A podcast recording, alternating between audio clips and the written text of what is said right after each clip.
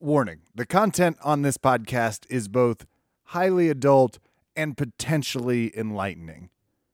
Please do not listen if you're not, I don't know, emotionally 25, physically 18.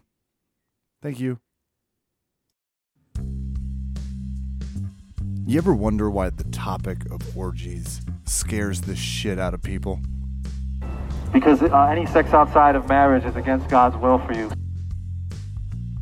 Oh, yeah, that's why. Okay, then. Ever wonder why people would go to orgies? This is like my natural element to have three guys strategically placed around just for my own pleasure. Now that's compelling. Hell versus pleasure.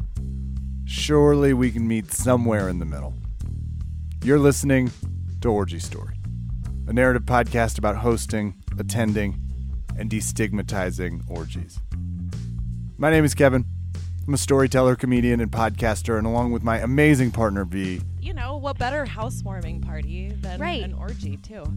and our bestie, Hannah. I am not gonna go fucking rob a grocery store because it turns me on. We're ready to share intimate details about the never boring, sometimes dangerous, and potentially life changing sex act of orgies.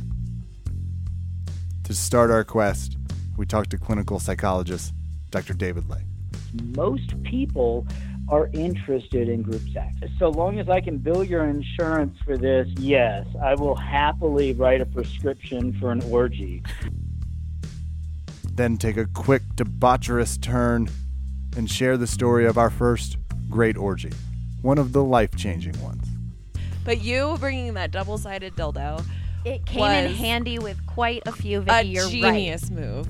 And this is actually a fun we i don't have this in the script i do want to break out of the third wall here we did bring toys because when we first got down there we got like our vibrator out a ton of condoms some lube and people were like what these people are next level This is a motherfucking orgy. they're prepared.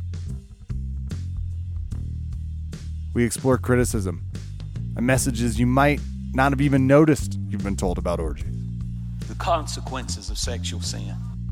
Why would I you mean, put this obviously, obviously, he fucked a demon. I mean, there is a demon in his bed. says the social and sexual changes in the 1960s provoked the sex abuse scandal in the Catholic Church.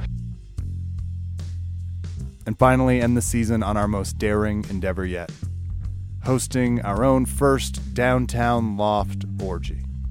Housewarming, birthday.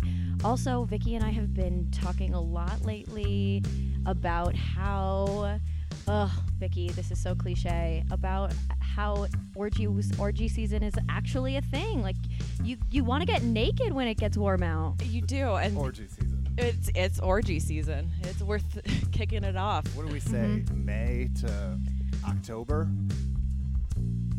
Stick around. Flirt us up.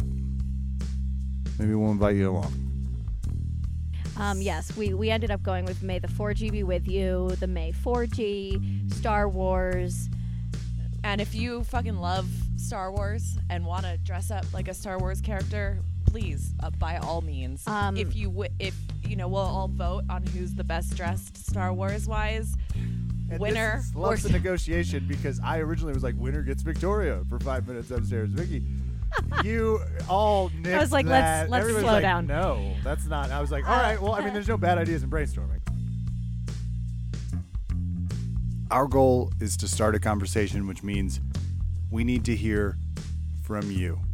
Tell us your orgy stories. Ask us your orgy questions. Give us your orgy concerns. This is Orgy Story. Hit subscribe and join us one week from today for a special Meet the Cast episode. Find us on Instagram, Orgy Story. Email us, orgystorycast at gmail.com, or call us 720 432 0557.